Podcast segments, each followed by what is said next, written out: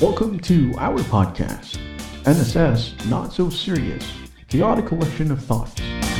Our podcast will dive into different topics that we are fascinated with, also share opinions and experiences, with a few laughs thrown in for free.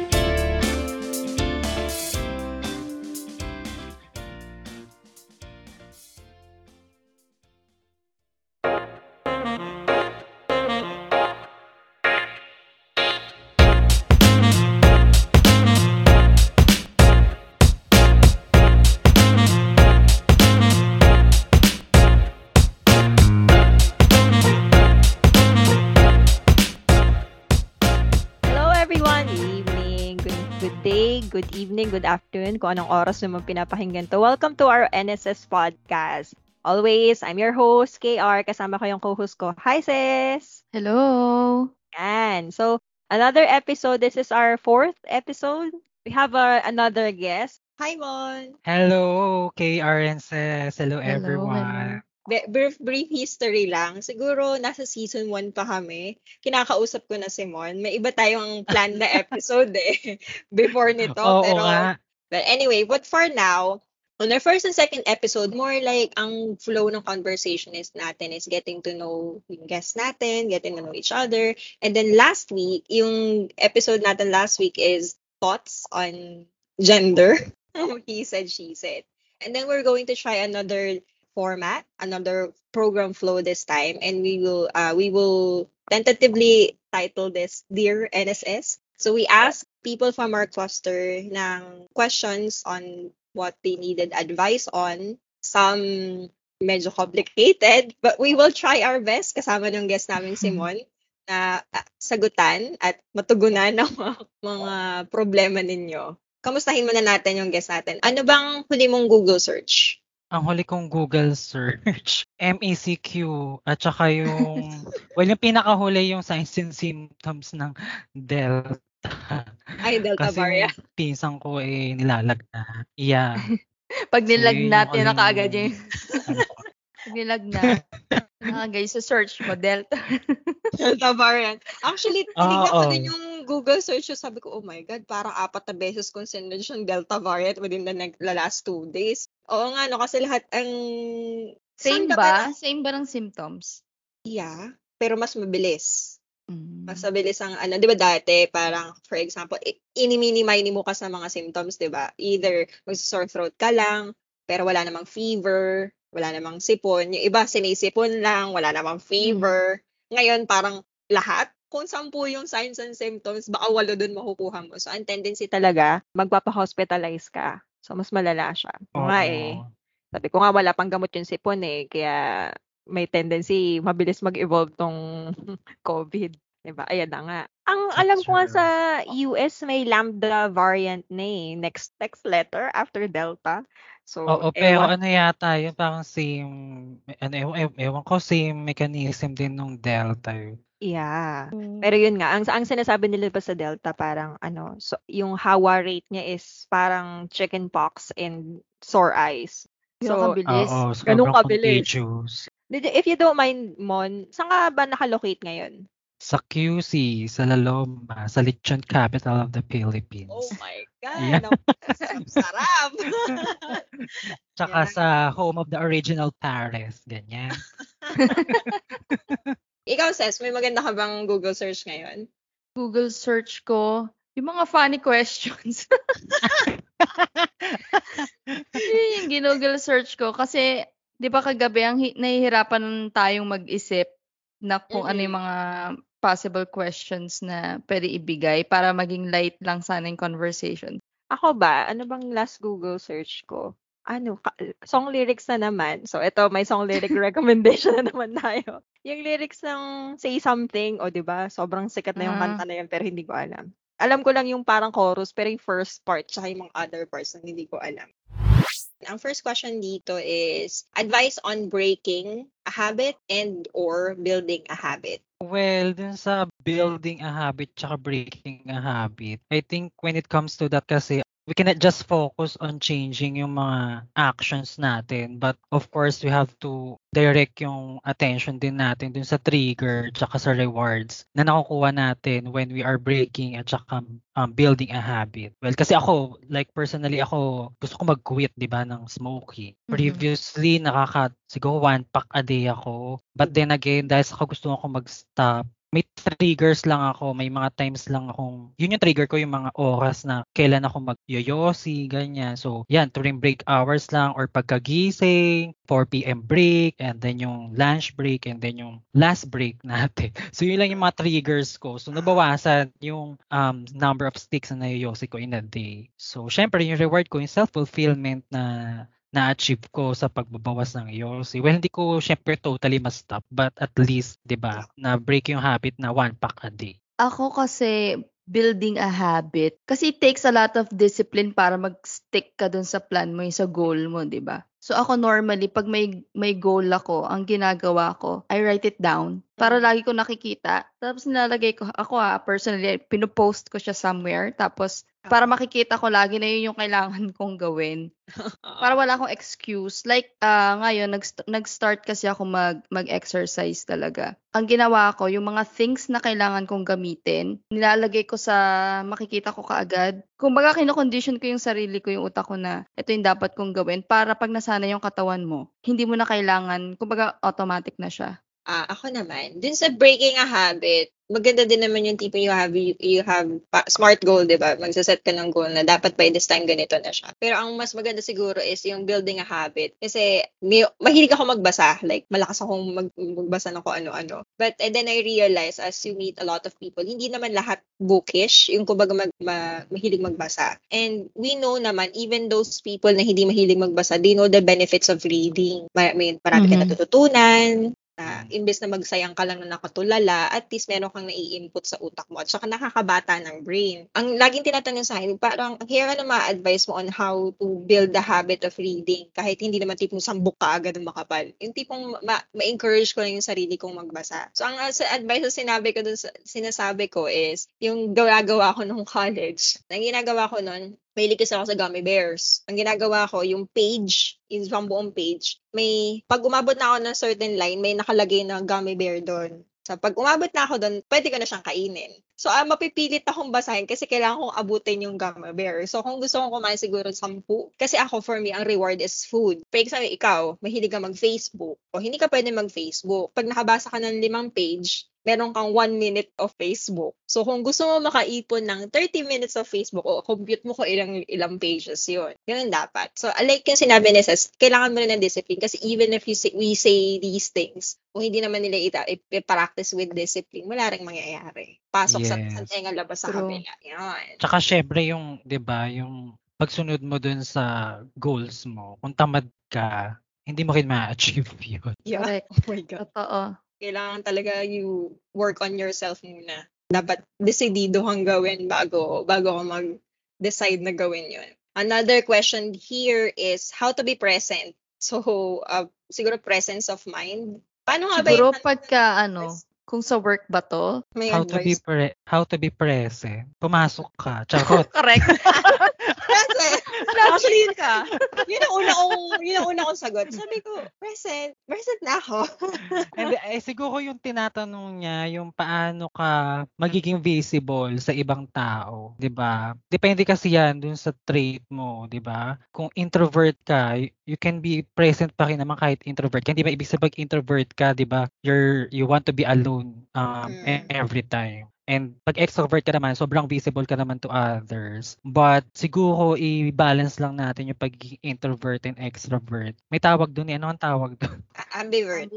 Yon, ambivert. So, I think yon i-balance natin yung pagiging introvert tsaka extrovert to be visible sa iba. And always connect yourself to others. Um, sa friends mo, sa family mo. Kung may, sa, kung may gusto kong sabihin, sabihin mo. Kung may kukwento ka, ikwento mo. Kasi yun nga eh, um, minsan hindi tayo napapansin ng ibang tao dahil may mga gusto tayong sabihin, may mga naiisip tayo but we cannot speak it out to other people. So, doon tayo nagiging absent sa Yeah. paningin ng iba. Yeah. True. Yun lang yung sinabi niya, how to be present. Yun na nga. eh. Oo nga eh. Hirap, di How ba? to be present. Siguro eh, kung in terms of communication, yun, little things na would remind people around you or close to you na maramdaman nila na nandiyan ka pa rin. Yung, yung kapag may nag-message sa'yo, Mm. mag-reply ka. May mga taong hindi nagre-reply.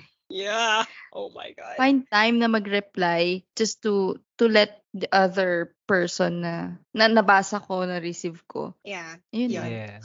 Tama. Kasi yung iba ba? scene zone, di ba? Correct. Oh, yes. Ano yung tip, read. Read lang, na-read lang. Oo. Nag- 30 minutes na wala talaga, wala talaga. Kahit K lang na letter. Ako naman, siguro ba, being present, present in your own mind. Kasi I think, ako na-experience ko na yun eh. May time na tipong naka-log off yung utak ko, pero dire-diretso na ako magtrabaho. Kasi alam ko ni, kumbaga alam ko na siya, almost muscle memory. So siguro, on how to be present in your, yung current state. Dapat nandito sa ut- katawan ko yung utak ko, hindi lumulutang. Ang nabasa kong advice regarding this, kasi nangyayari siya sa akin, is kailangan kong bigyan ng break yung utak ko. Kasi parang ang nangyayari, ang sabi nila is, kaya ka lumulutang kasi yung katawan mo na yung nagde-decide o yung utak mo na yung nagde-decide for you na, o kailangan mo na mag-break. Hindi na Mm. tama to. Kailangan mo magpahinga. So, lumulutang siya ng sarili niya. So, you have to, and for mindfulness then, kung sino, kung sino yung mga nagme-meditate, you have to, um, mindfulness breaks na tipong within the day, kasi may mga breaks din naman tayo, di ba? Yung 15 minute break, 15 minute break. Ako, nagbe-break ako ng gano'n. Ng tipong, wala akong ginagawa. Kasi nakaupo lang ako ng gano'n. Tapos nagwa-wonder lang yung utak ko. Naiisip gano'n. Nakikinig ng music, gano'n lang. Then after nun, pagbalik ko, okay na ako ulit. Nakaka-focus na ako ulit. Pag, may mga times kasi na pag, nyari, maraming trabaho, kanya dire-diretso, yun talaga, maglulutang talaga ng kusa yung utak ko. So, yun siguro yung tinatanong niya about being present in your own brain, in your own self. Presence of mind. Mm, yun, Mm-mm. presence of mind. Ayan. Ang next naman dito is advice on time management. Naku, weakness ko yan.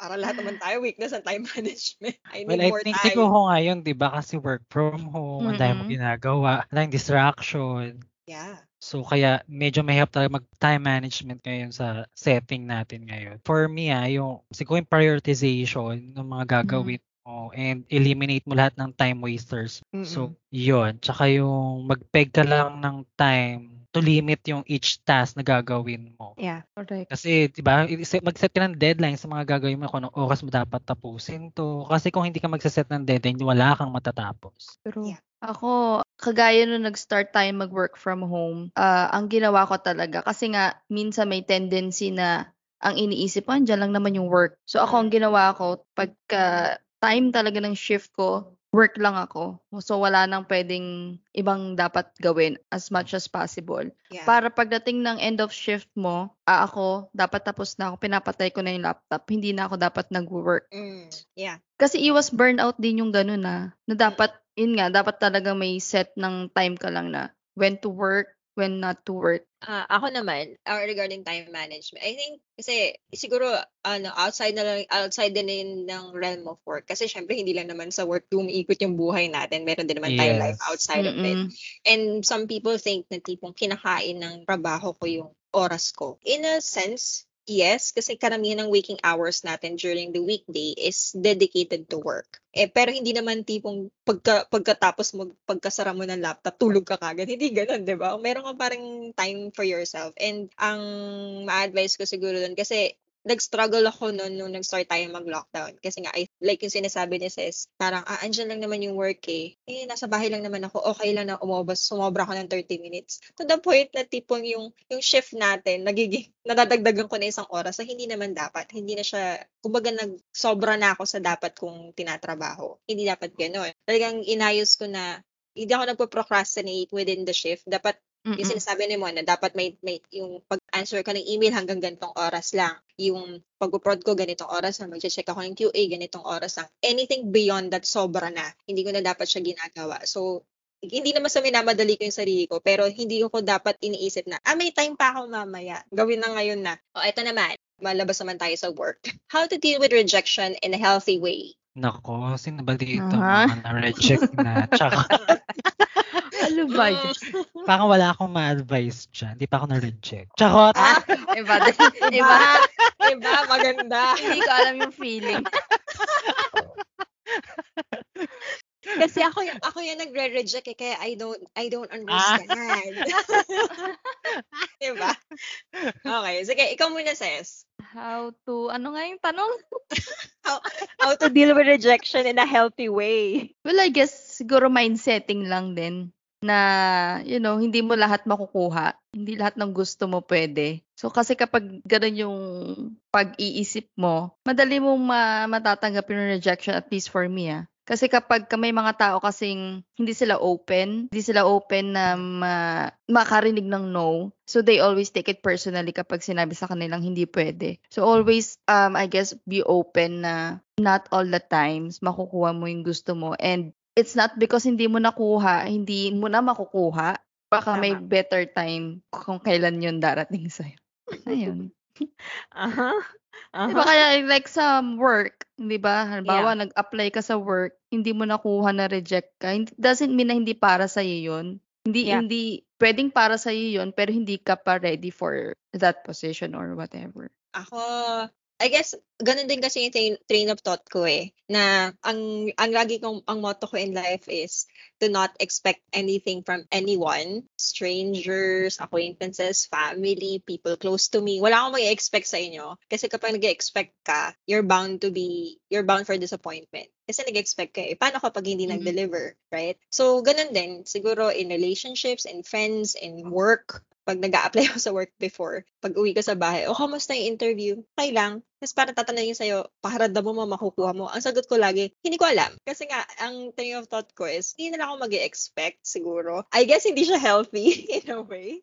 Kasi parang ina-isolate ko yung sarili ko. Pero that's, for me, that's how I kumbaga pa, ganun ko pinoprotektahan yung very fragile ego ko, I guess. Manage your expectations. Yun na lang siguro, mas magandang term. You manage your expectations na tipong, may, dapat may certain limitation on, on what you expect. For example, sa work, there's a reality na kahit super appropriate ka dun sa work, kahit time mo na, kahit alam, pakiramdam mo wala namang ibang candidate na appropriate for the work, pero hindi mo nakuha, you have to always expect that parang ano ba yung sabi nila? Always prepare for the worst. Expect the worst to be to happen para tipong kahit pag nangyari nga yung worst, ah okay, kahit pa paano, kinonsider ko na magi- magiging ganun yung outcome. Even in relationships, you could be in a in a loving relationship one day and then the next day, oh, Mhm. nag-away kayo. You always have to manage your expectations. Great kapag may nangyaring maganda sa buhay mo pero not not necessarily laging ganon. Bilog ang mundo. Iikot at iikot yan. Yes. Sa akin, well, sasalungat ako dun sa sinabi ni Ses. Um, kasi ako naniniwala ako na if you're being rejected or na-reject ka, uh, for me kasi rejection means whatever you want, um, getting what you want or not getting what you want is not meant for you. And you are meant for something or someone greater. So, dun ako naniniwala kasi. So, Mhm. Well, siguro isipin mo na lang na if they are not meant for you, um, you are being saved by, the universe from greater pain Yeah. in the future, 'di ba? So, siguro yung one skill na matutunan natin from je- rejection is yung it's that you should never let it stop stop you from future endeavors and Mm. part of life kasi yeah, inevitable yung rejection and siguro kahit sino naman successful person naging na-experience ng rejection. Mhm. Yeah. Not So Serious podcast is hosted by KR and Sess. Edited by Sess. The music used are from Pixabay.com and Bensound.com. Intro and outro voice is Royal Ugardos. NSS is available on Spotify, Google Podcast, and other podcast platforms. Check it out for exclusive episodes. Thank you. Keep on listening. What to do when you feel lost in life? Lost. Lost daw. And then Lost how na bigla. how to learn to love yourself. O yan. Kasi parang Yes. masasagot mo siya in the same vein eh. 'Di ba? Yung feeling lost, parang I think I don't think anybody, even the most the healthiest, parang mentally healthiest person would say na hindi sila na lost at some point in their life. Lahat tayo naging, naging teenager. So, lahat ng teenager feeling lost. Okay? So, at at some point naranasan natin to. Ang answer doon, and the shortest answer to that is to learn to love yourself, yung to be content on what you have. Well, sa experience ko, one of the reasons kung bakit ako na-lost na parang, ito na lang ba yung, kumbaga, andito na ako sa state ng buhay ko na, ito na, hindi na siya, hindi na umaangat. para naging stagnant na. Mhm. In my, in my parameters, na feeling ko na stagnant ako. Pero, ang narinig kong advice from people is, yun nga, um, learn to love yourself. Parang napaka-abstract ng term na, how, paano nga? Eh, an- anong gagawin ko? At umabot ka sa point na, eh, hi- ko nga hindi na ako nag improve eh. Kung ganun, masama na yung tingin ko sa sarili ko. And, and tapos sasabihin mo sa akin na I have to love myself. So, what are the ways to do that? Ang lagi yung sinasabi, advice ko sa lahat ng applicable na pwede is try to see yourself as objectively as possible. As in, in- alisin mo yung, kumbaga looking inwards. Hindi naman siya looking inwards. Talagang tatanggalin mo yung consciousness mo from your body and tal- tingnan mo yung sarili mo objectively. Ginawa ko siya, parang it's like peeling a band-aid off i- na dire-diretso. medyo masakit kasi parang kailangan ko i-point out sa sarili ko lahat ng flaws ko, lahat ng things to improve. But then, recognizing those things is also parang part ng para since nakikita mo for example may may ah, may part ka ng katawan mo na hindi, hindi mo gusto kailangan mo siyang titignan na ah, okay i-acknowledge mo na existing siya and then you try to learn na ah part siya ng sa akin. Ang sabi kasi ng iba parang 'di ba lagi sinasabi na ano ba yun? Hindi ko nakakain yung gusto kong kainin. Tapos ang isasagot sa'yo ng nanay mo may mga batang hindi kumakain somewhere. Ganyan. Mhm. hindi na kasi applicable yung ganong thought eh. Kasi you're invalidating their feelings na hindi sila appropriate sa sarili nila so the, the ang approach na ginagawa ko doon na, ah, okay, iisipin ko siya ng sa sarili ko lang. Ah, okay, meron ako nito, hindi ko masyadong gusto, pero ano ba, hindi naman sa ano bang magagawa ko, andyan na yan eh. Ah, okay, parang ganun. Try to be okay with what what you have. You have to recognize na meron kang mga bagay to love. Hindi ka lang yung isang flaw na yon. You are, to quote a BTS lyric, you are ano a constellation of flaws and you pero constellation pa rin siya and kapag binuo mo siya it would still look beautiful in the night sky. Unti-unti yun na maaabot mo rin yun eventually. Hindi siguro kaagad-agad pero hindi wala naman pumipigil sa'yo na mag-umpisa on journey into lovers. Ang haba ng sagot ko. Ako siguro, yung sa loving yourself, first you have to be kind sa sarili mo and stop, for me, stop comparing yourself to other people. Kasi oh yeah malaki yung tendency natin na mag, ano, mag-compare tayo sa yung sarili natin sa achievements ng iba or kung Yes. anong meron yung iba, especially with the social media Mhm. ngayon. So, keep on comparing yourself. Stop doing that kasi you have to be kind sa sarili mo na there are things na nauna lang yung iba Mm. Okay, nauna lang yung iba and ikaw, papunta ka pa lang doon and you will learn to learn things on your own. And hindi mo kailangan madalin yung sarili mo. Hindi mo kailangan ah, bigyan ng deadline yung sarili mo sa mga bagay-bagay. Kasi pag ganun, um, nagiging, parang kinakawaw, binubugbog mo yung sarili mo sa mga bagay na hindi ka pa ready. nakaka-pressure din pinipressure mo yung sarili mo. pinipressure mo yung sarili mo. So, just be kind and take time. Ayun lang. Siguro dun sa feeling lost, well, lahat naman tayo siguro from time to time nagiging lost. Lalo nga, sabi nga Mhm. ni KR, lalo ngayon na isolated tayo sa isa't isa, di ba? Ang layo natin sa mga friends natin and may mga relatives tayo na hindi natin mayakap, makausap dahil nga nasa ibang lugar din sila. Siguro yung pag, pwede natin gamitin yung pagiging lost tsaka yung loneliness natin to direct ourselves para maging Mhm. guide natin. Kasi 'di ba um there's more to life naman eh than what we are feeling right now, yung pagiging lost. Correct. And siguro um be aware na lang that you have more control than you think. Ibig Yes. sabihin, no one can there's no one who can dictate what will you react or what will you do on a certain situation. Ikaw lang mismo ang may ultimate say on how you will Mhm. choose to react on a Tama. situation. Siguro dun sa self-love, learn to accept and appreciate kung sino ka man talaga without judgment. Don't be too busy too many things and being nice to others without Tama. being nice to yourself. Syempre. Yes. And don't neglect your well-being. Sabi nga, di ba, treat yourself the way you want to treat others and be treated by others. So, yun. True. Tama yun. Uh, maraming questions about finance, how to save, even there's even a question about how to invest in the stock market. I'm like, okay, hindi kami hindi kami Financial authorized. advisor. Correct. Yeah. hindi Hindi kami, expert. hindi kami expert dito. Pero we will try, still try attempt. Ba, ano, um, siguro na lang how, tips on how to save. Yun na lang siguro yung pinakamadali. Kasi I think e- everyone has tried saving at some point. On my experience ha, siguro ng mga college years ko, dahil hindi ko may iniisip na mahirap magtrabaho, dahil humihingi lang ako ng pera, umaasa lang naman ako sa mga magulang ko, di ba? Yeah. Very uh, impulsive buyer talaga ako, yung kung ano man yung nakuha kong baon.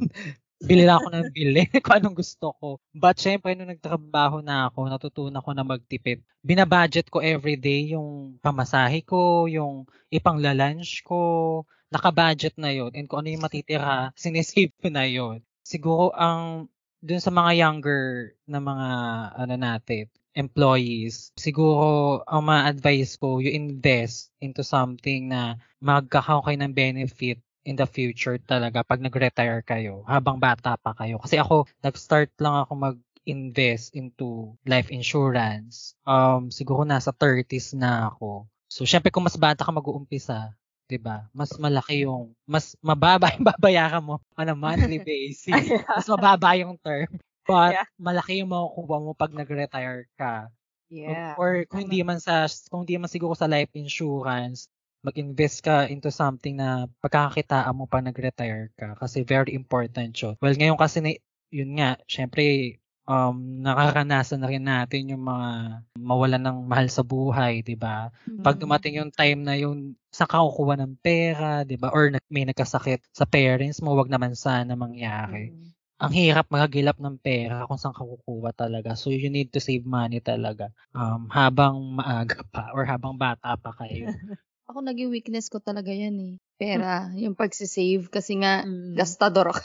gastador.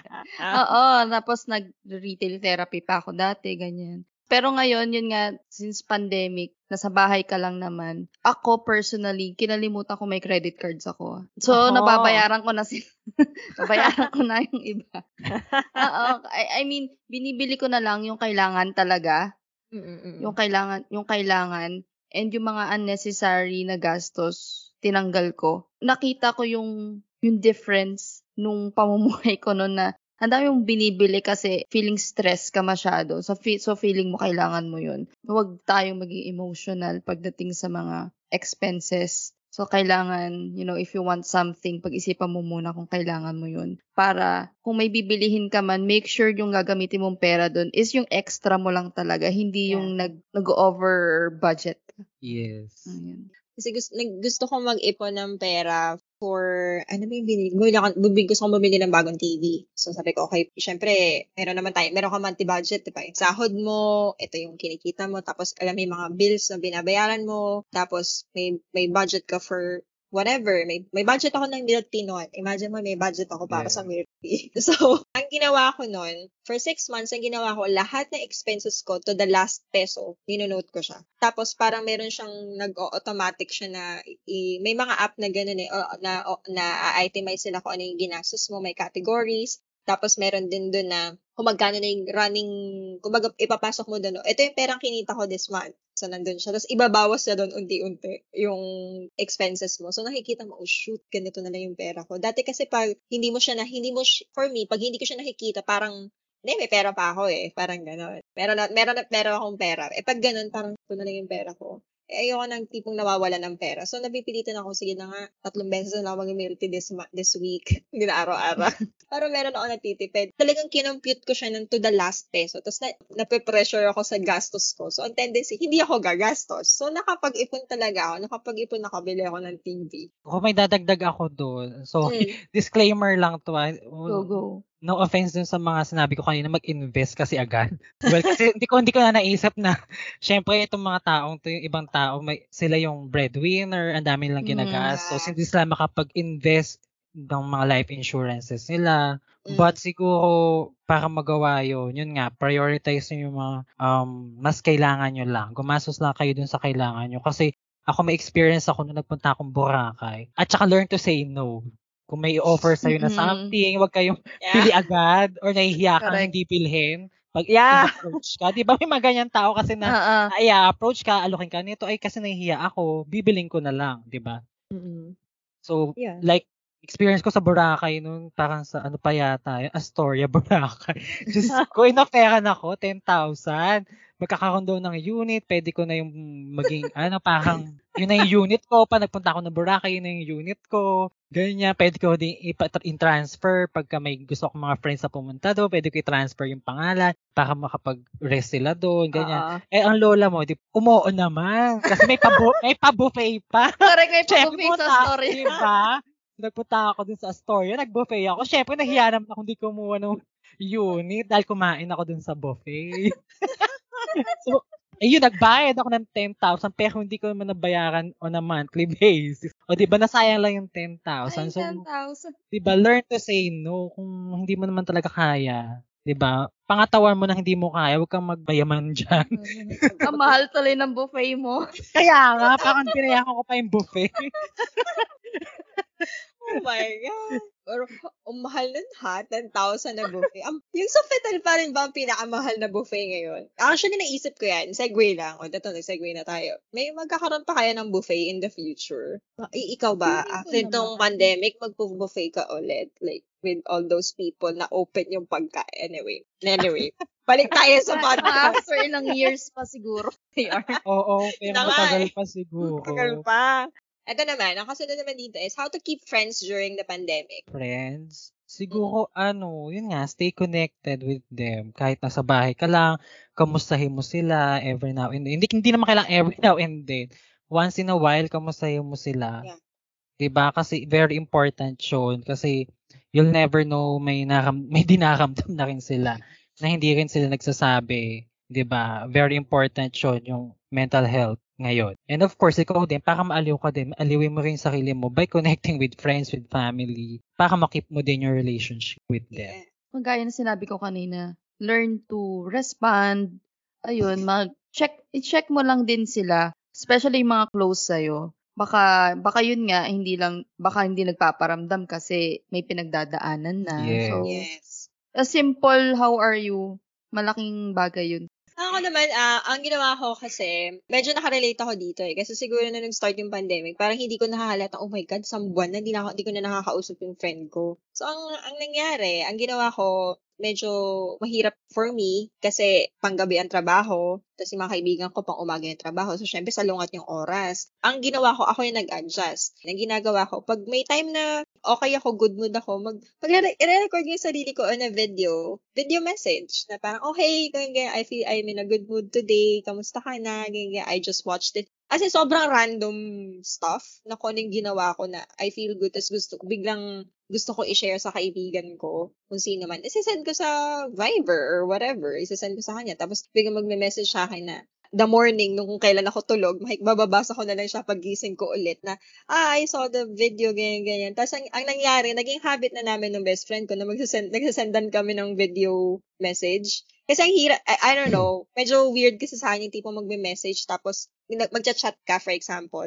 Kasi intay mo yung reply. I'll just send you videos updating kung ano mga nangyayari sa buhay ko. Ganun na lang din gawin mo sa akin. Para na-update kami sa isa't isa kahit hindi kami parehas gising. Tapos meron ng record. Kaya pag naglulungkot ako, wala siyang sinend ulit. Pwede kong balikan yung mga videos na sinend niya sa akin. Ang ano mga nangyayari. Yes. Ganun, nakikita ko yung gumagalaw siya. Kasi hindi niya Mm. kami physically makapagkita ng ganon. So, ayun. Yun yung siguro yung advice ko. Tsaka siguro Create kasi nilook TikTok forward videos. ka, diba? Oo. Look forward yung video. Tsaka yun, yung mga video calls with your friends, mag-set Yeah. kayo ng date kung kailan kayo mag-video call. Ah, meron naman ang next dito. I think medyo ka- magkakasama dito. Eh, sabi is, advice on how to improve mental health during crisis and how to overcome stress. So, crisis, siguro stress, pare-parehas na niya. How, how do you, parang, how do you manage your stress? Kasi I think, parang part of life na siya eh. Hindi- parang gigising ka, meron, ah, meron at merong stress. Ah, ba, paano mo i-overcome yun? sobrang importante na healthy yung pag-iisip mo. Ways to, hindi kasi natin maiwasan yung stress eh, pero ways to, to at least protect or, or manage it. Have a break from work. Gamitin mo yung leave mo. Yeah. Alam mo yun, just to Yes. rest. Ako ginagawa ko yun kasi wala naman tayong pupuntahan ngayon. So magli-leave ako para magpahinga. Tapos, little things, eh, mag-exercise ka, learn new things, mag maghanap ka ng ibang hobby na pwede mo matutunan. Kahit na nasa bahay ka lang, learn new skills para hindi ka lang nakafocus dun sa ma- mawala yung utak mo sa mga negativity around you, especially sa news, ganyan. Kasi mag, pwede lang natin kontrolin yung sarili natin. Eh. Hindi natin pwedeng kontrolin yung mga bagay sa paligid natin. So doon ka mag-focus dun sa mga bagay na kaya mong kontrolin para hindi ka na hindi ka masyadong na, na stress. Ako siguro, um, well first, eat healthy and stay hydrated. Kasi Tama. 'di ba? I think yung pag uh, pag dehydrated ka, may epekto sa utak yun. Natutuyaan yung utak mo. Alam mo yun? 'Di ba? Hindi. Totoo na. Totoo. Promise, di ba? Nakakatuyo ng utak pagka hindi dehydrated yung katawan mo. So, naka-affect, feeling ko nakaka-affect yun sa mood tsaka dun sa mental health natin. And of course, think positively. Do some things that makes you happy. Manood ka ng comedy na gustong gusto mo, na Mm-mm. nagpapatawa sa'yo ng walang humpay. And mag-play ka ng mga music or songs that make you smile. Ganyan. So, simpleng mga bagay na ganun. I think it would be very beneficial dun sa mental health. And lastly, siguro, yung pa rin, yung stay connected with your family and friends. Yes. Very important yun, yung support na nakuha mo sa significant others mo, di ba? At saka yung, siguro, ako kasi in the past, nagkaroon na ako ng mental health issue if I may share it here. Well, open Mm. naman ako in my, ano, doon. So, nagkaroon ako ng major depression way back 2011. And I've been, I've experienced na ma-admit sa isang mental health facility. But hindi to sa, ano ah. Mandaluyong. Sa labas. Sa labas. Sa Yung, ano, oh, yung mga satellite clinic, ganyan. so, yung, yung para sa mga hindi malala, ganyan. So, major depression. Well, sabi naman ng doctor, um, normal naman yon yung major depression. Tao lang tayo and Yes. nakakaramdam tayo ng mga bagay na ganyan. But not to the point na, di ba, um, sinisira mo yung sarili mo. Hindi na maganda yung effect sa'yo nung depression. When to say na it's okay not to be okay and when it is not okay to be okay. Siyempre, it's not okay not to be okay pagka, yun na nga, wala nang magandang benefit sa'yo yung emotions mo. Um, Mhm. And you think kailangan mo na ng help ng experts. So I think yon very important siya na alam mo kailang ka magsisik ng help pag kailangan na. Tama. Yun, actually, maganda yun eh. I, and I agree with sa lahat ng sinabi niyo. Siguro madadagdag ko na lang ditong advice is, yung ginawa ko last year, sis, yung tinutuloy ko pa rin siya hanggang ngayon. Hindi na siguro araw-araw, pero may ginagawa ko, may ginawa ko before na I force myself to find things to be thankful for every day.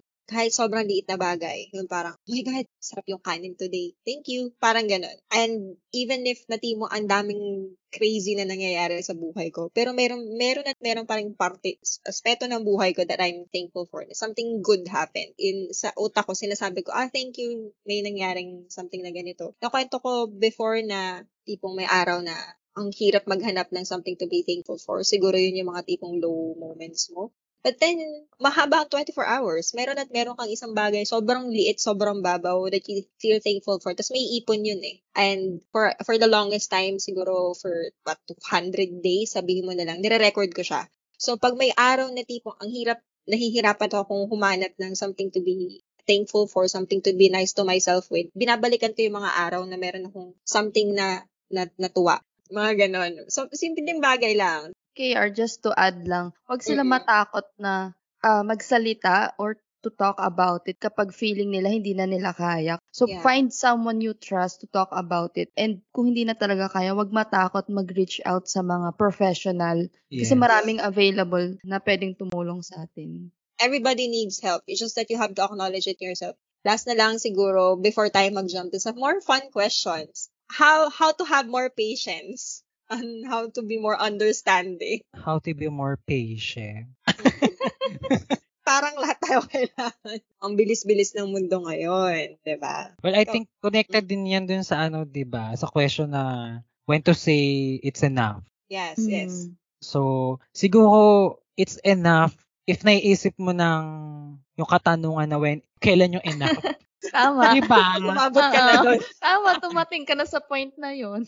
'Di ba? Tinatanong mo na sa sarili mo hanggang kailan. I think that's enough na, 'di ba? Naisip mo na kasi yun eh, 'di ba? Hindi mo na maiisip yun kung ayaw mo, kung gusto mo pa rin pagpatuloy kung ano man yun, di ba? Ikaw, sis, may sagot ka ba iba doon? Yun na, nag-a-agree ako kayo. Kasi hindi ka naman darating dun sa point na yun kung hindi na-stretch yung patience mo. Di ba? Kasi kung Actually. kaya mo pa naman, hindi mo naman tatanungin sa sarili mo yun Mm. na kailan hanggang Oo. kailan ako magtitiis hanggang kailan ko siya Correct. intindihin, di ba? Siguro kung nagtatanong ka na sa sarili mo ng mga Enough ganun. na yun. Enough Yeah. na Enough na. Oo. So, ayan. Ito naman. Ito maganda to. What do you want to say to people who lack appreciation on working on working from home? Eh di mag-work sila sa on-site. Char lang. Char Kayo na lang. Siguro, marami sila kasing distractions sa bahay, kaya hindi nila na-appreciate yung work from home setting. And siguro mas feel nila mas comfortable and mas efficient sila pag nasa office sila. Kasi yung environment, di ba, very conducive na for work talaga. Feeling nila, dun sila mas nag-effective as a worker rather than pag nasa bahay sila.